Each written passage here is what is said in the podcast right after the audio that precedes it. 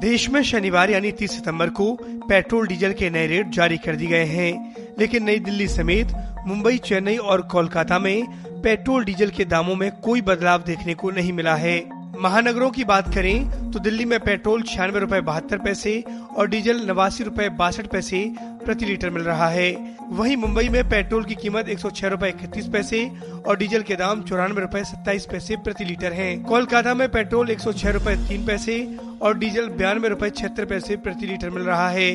वहीं चेन्नई में पेट्रोल की कीमत एक सौ दो रूपए तिरसठ पैसे और डीजल के दाम चौरानवे रूपए चौबीस पैसे प्रति लीटर है